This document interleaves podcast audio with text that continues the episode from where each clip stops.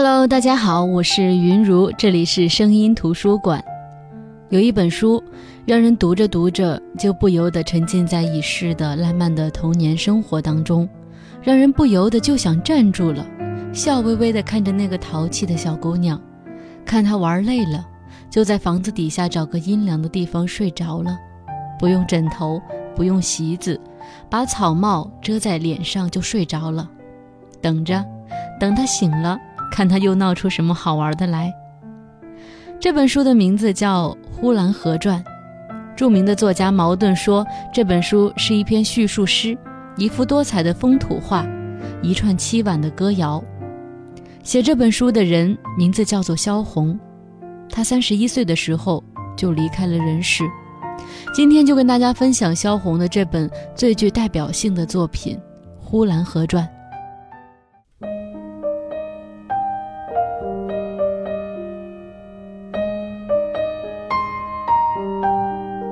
昨天跟大家分享的是林海音的《城南旧事》这本书，和今天要跟大家分享的《呼兰河传》都是描写童年的书，也都是在中国现当代文学中占据重要地位的书。在昨天的节目当中，我相信大家也感受到了，《城南旧事》中作者是以儿童纯洁天真的心灵来看这个世界的。我们在不断的长大，不断的成熟。而同时，也在不断的失去一些东西，只是我们还应该要保留那一份童心。那今天要跟大家分享的这本萧红的《呼兰河传》，给我们看到的则是作者寂寞的童年。作者是敏感的，他的童年生活是单调的，小城的生活被他描述的也很单调。小城里的人们传统的过活，他们的本质是善良的，同时。我们也看到了传统的弊病，这甚至是可以杀人的。作者无意批判，只是写了出来，呈现在我们面前的是一个个鲜活的人物形象。其实，在介绍《呼兰河传》这本书之前，还是想跟大家再来分享一下萧红这个作家的生平，这样呢更有助于我们去了解这本书。萧红呢是中国现代比较著名的女作家。一九一一年出生于黑龙江的呼兰县，一九四二年一月二十二日病没在香港，时年三十一岁。他原名叫张乃莹，笔名是萧红、敲银等等。在幼年的时候，他失去了母亲，而父亲的性格也比较暴力，他只有从年迈的祖父那里才能享受到些许的人间温暖。寂寞的童年形成了萧红性格当中比较孤独、比较敏感、比较矜持而又倔强的一面。这些我们在她的文字当中都能感受得到。一九二七年，十六岁的他去哈尔滨读中学，接触了五四以来的进步思想和中外文学，对绘画和文学产生了浓厚的兴趣。由于对于封建家庭和包办婚姻非常不满，一九三零年秋，十九岁的他离家出走。几经颠沛流离，一九三二年，二十一岁的他和萧军同居，结识了一些进步文化人。一九三三年开始文学创作，在很短的时间内完成了中篇小说《生死场》。后来到达上海，在鲁迅的支持和帮助下，开始了他的写作生涯，并由于鲁迅推荐，《生死场》使萧红在三十年代文坛上崭露头角。这时期呢，萧红还写作了大量的短篇小说和散文，并结集出版了《商市街》《桥》等作品集。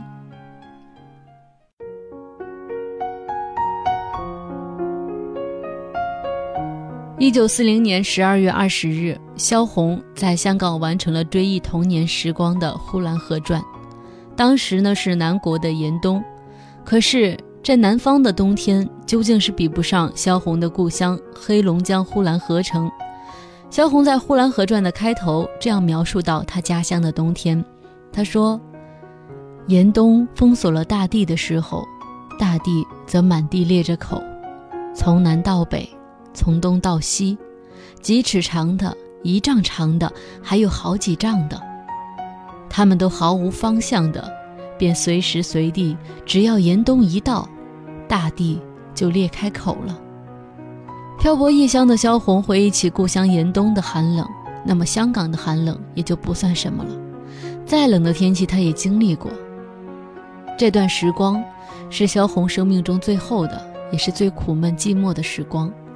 他念念不忘的，就是他生命最初的那段记忆，就是他童年的记忆。从严格意义上来说，《呼兰河传》不是小说，它有大量的散文成分，它的情节弱化到几乎不能支撑故事。它有作者太真实、太温柔的情感，以至于可能擦掉了本就模糊的这种虚实界限。和当时其他左翼作家创作的思路不同，萧红的这部作品没有任何的目的性，他好像不是写给别人看的。他只是在写着自己的故事，没有想过用这个故事来感化谁，唤醒谁的斗争、斗志或者仇恨。他只是很平静、很缓慢地叙述着他童年的故事，在南国的冬天给自己讲故事，讲很久以前那片遥远乡土上的人和事儿。回忆能让人安静，萧红在《呼兰河传》当中一直安静地叙述。萧红的安静，不只是记忆中的温暖往事带来的，也是半生漂泊之后看透世事的淡然。他深知现实的无奈，生老病死，人生代代只是天地间的过客，能做得了什么主呢？就像他在书里写道：“他说，生老病死都没有什么表示，生了就任其自然的长成。”长大就长大，长不大也就算了。老，老了也没有什么关系。眼花了就不看，耳聋了就不听，牙掉了就整吞，走不动了就瘫着。这有什么办法？谁老谁活该。病，人吃五谷杂粮，谁不生病呢？死，这回可是悲哀的事情了。父亲死了，儿子哭；儿子死了，母亲哭；哥哥死了，一家全哭；嫂子死了，他的娘家人来哭。哭了一朝或是三日，就总得到城外去挖一个坑，把这人埋起来。埋了之后，那活着的仍旧得回家照旧的过日子，该吃饭吃饭，该睡觉睡觉。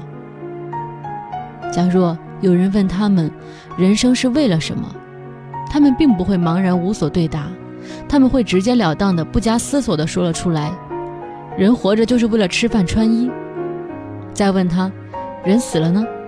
他们会说：“人死了就完了呗。”而四季轮回、天地恒久、人间的苦乐，也就没个了结。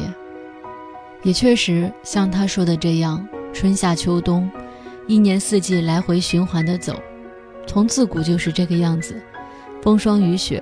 受得住就过去了，受不住的就寻求着自然的结果。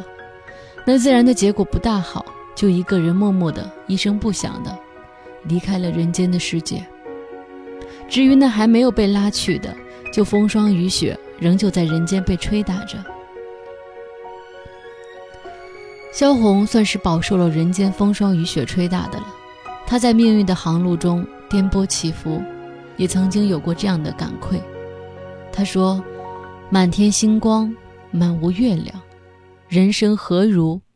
为什么这样悲凉？”要是顺着革命小说的路数，或者说是生在那个时期的小说家的路数，这样的感慨该接着的是幡然醒悟、献身革命的激烈故事了。但是萧红没有，他感愧之后又接着不紧不慢地讲故事了。这不是说他可以包容一切，因而变得毫无锋芒。他展露锋芒的时候，其实也毫不逊色。比如他说娘家姐妹送礼物的时候，他说，等过了一天二日，寻个夜深人静的时候，轻轻地从自己的箱底把这等东西取出来，摆在姐姐面前，说：“这麻花布被面儿，你带回去吧。”只说了这一句，看样子并不像是送礼物，并不像金人似的送一点礼物，很怕邻居左右看不见，是大嚷大吵着。说这东西是从什么山上或是什么海里得来的，哪怕是小河沟子的出品，也必要那小河沟子的身份也提高。说河沟子是怎样的不凡，是怎样的与众不同，可不同别的河沟子。当然，他还有一种冷嘲是这个样子的：当地的县官是很讲仁义道德的，传说他第五个姨太太就是从尼姑庵接来的，所以他始终相信尼姑绝对不会找和尚，自古就把尼姑列在了和尚一起，其实是世人不察，人云亦云。好比县官的第五房姨太太就是个尼姑，难道她也被和尚找过了吗？这是不可能的。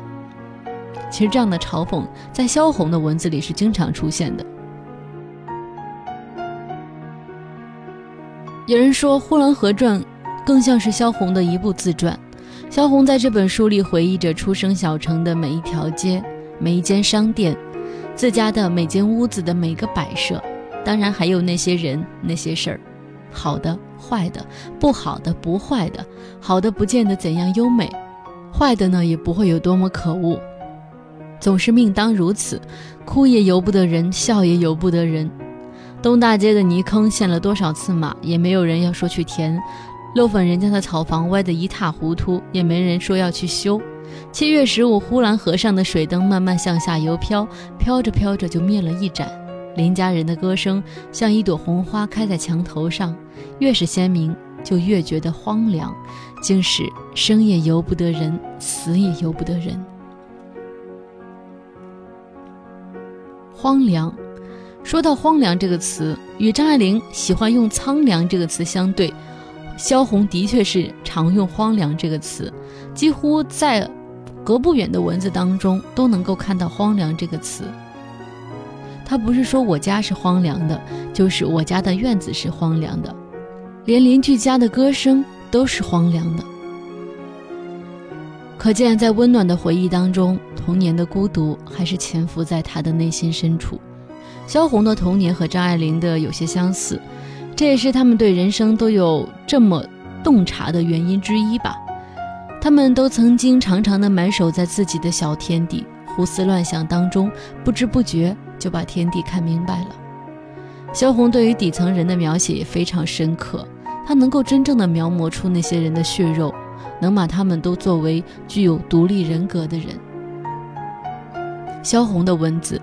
总是无止境的让人沉落下坠，让人看着既欢喜又心疼。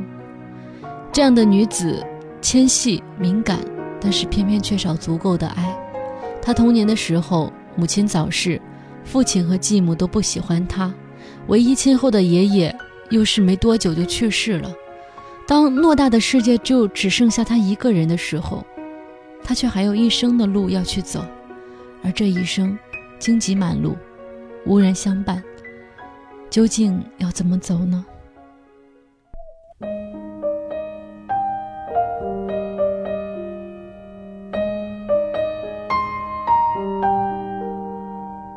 好的，我是云如，这里是声音图书馆。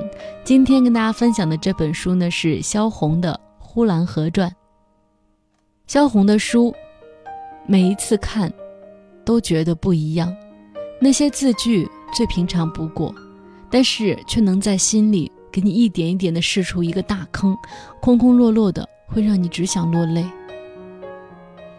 看这本书的时候，我特别推荐大家一定要先看著名的当代作家茅盾给萧红这本书所做的序，看懂了这部序，能看懂萧红，继而再看这本书的话，我们更能理解萧红的童年是有多么的寂寞，多么的荒凉。接下来就想跟大家分享《呼兰河传》的这篇序，是由茅盾所做的。萧红的坟墓寂寞地孤立在香港的浅水湾，在游泳的季节，年年的浅水湾该不少红男绿女吧？然而躺在那里的萧红是寂寞的。在一九四零年十二月，那正是萧红逝世的前年，那时她的健康还不怎样成问题的时候。他写成了他的最后著作小说《呼兰河传》，然而即使在那时，萧红的心境已经是寂寞的了。而且从《呼兰河传》，我们又看到了萧红的幼年也是何等的寂寞。读一下这本书的寥寥数语的尾声，就想得见萧红在回忆他那份寂寞的幼年时，他的心境是怎样寂寞的。他说：“呼兰河这小城里边。”以前住着我的祖父，现在埋着我的祖父。我生的时候，祖父已经六十多岁了，我长到四五岁，祖父就快七十了，我还没有长到二十岁，祖父就七八十岁了，祖父一过八十，祖父就死了。从前那后花园的主人如今不见了，老主人死了，小主人逃荒去了。那园里的蝴蝶、蚂蚱、蜻蜓，也许还是年年仍旧，也许现在完全荒凉了。小黄瓜、大倭瓜，也许还是年年的种着，也许现在根本没有了。那早晨的露珠是不是还落在花盆架上？那午间的太阳是不是还照着那大向日葵？那黄昏时候的红霞是不是还会一会儿会变出一匹马来，一会儿功夫变出一匹狗来？那么变着，这一些不能想象了。听说有二伯死了，老厨子就是活着年纪也不小了，东邻西舍也都不知怎么样了。至于那磨坊里的磨官，至于究竟如何，则完全不晓得了。以上我所写的并没有什么优美的故事，只因它们充满我幼年的记忆，却忘不了，难以忘记，就记在这里了。写完这本书不久，萧红就病了，她进了玛丽医院，在医院里，她自然更寂寞了。然而，他求生的意志非常强烈，他希望病好，他忍着寂寞住在医院。他的病相当复杂，而大夫也荒唐透顶。直到诊断明白是肺病的时候，就宣告已经无药可救。可是萧红自信能活，甚至在香港战争爆发以后，夹在死于炮火和死于病两者之间的他，还是更怕前者。不过，心境的寂寞。仍然是对于他的最大的威胁。经过了这最后一次手术，他终于不治。这时香港已经沦陷，他咽下最后一口气时，许多朋友都不在他面前。他就这样带着寂寞离开了这人间。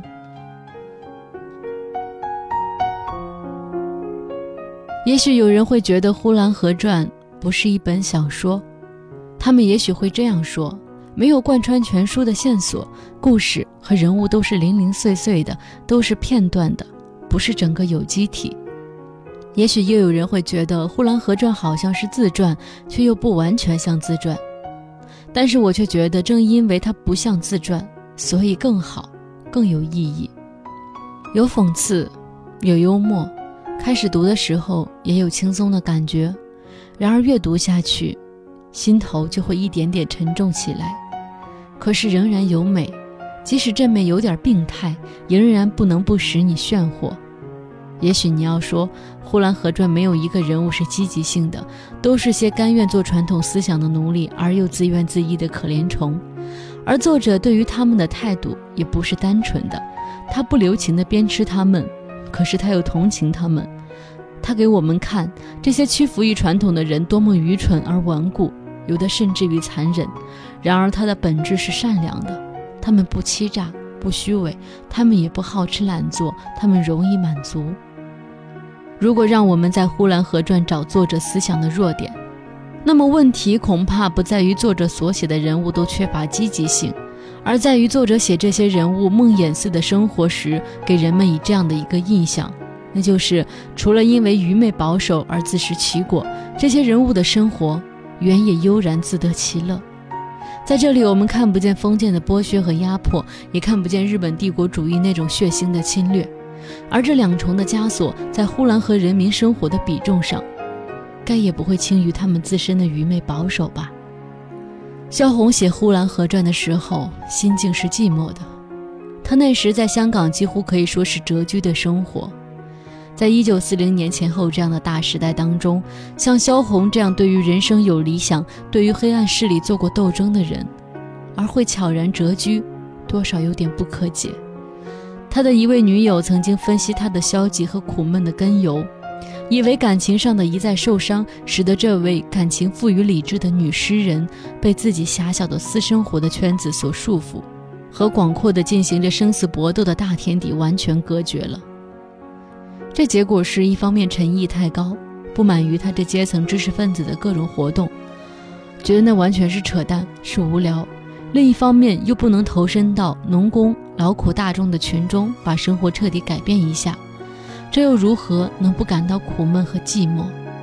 而这心情投射在《呼兰河传》上的暗影，不但见之于全书的情调，也见之于思想的部分，这是可以惋惜的，正像我们对于萧红的早死深致其惋惜一样。矛盾，一九四六年八月于上海。那这个呢，就是矛盾在《呼兰河传》这本书当中所做的序。为什么我们今天看这本书仍然会受到震动？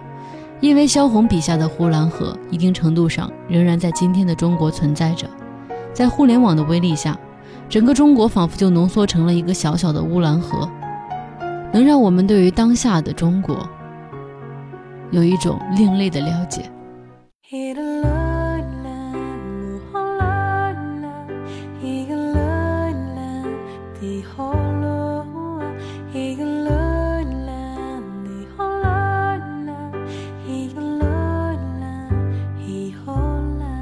好的，这就是今天跟大家分享的这本书萧红的《呼兰河传》。这本书采取了一个四五岁小孩子的视角，小孩子是什么都能看见，然而又什么都不懂的。在他的眼睛里，呼兰河这个地方似乎相当美好，仿佛每件事情都透着新鲜，因为新鲜，所以也有趣。然而一路读下来，却渐渐的不免脊背发凉。好的，我是云如，这里是声音图书馆，我们明天再见，各位晚安。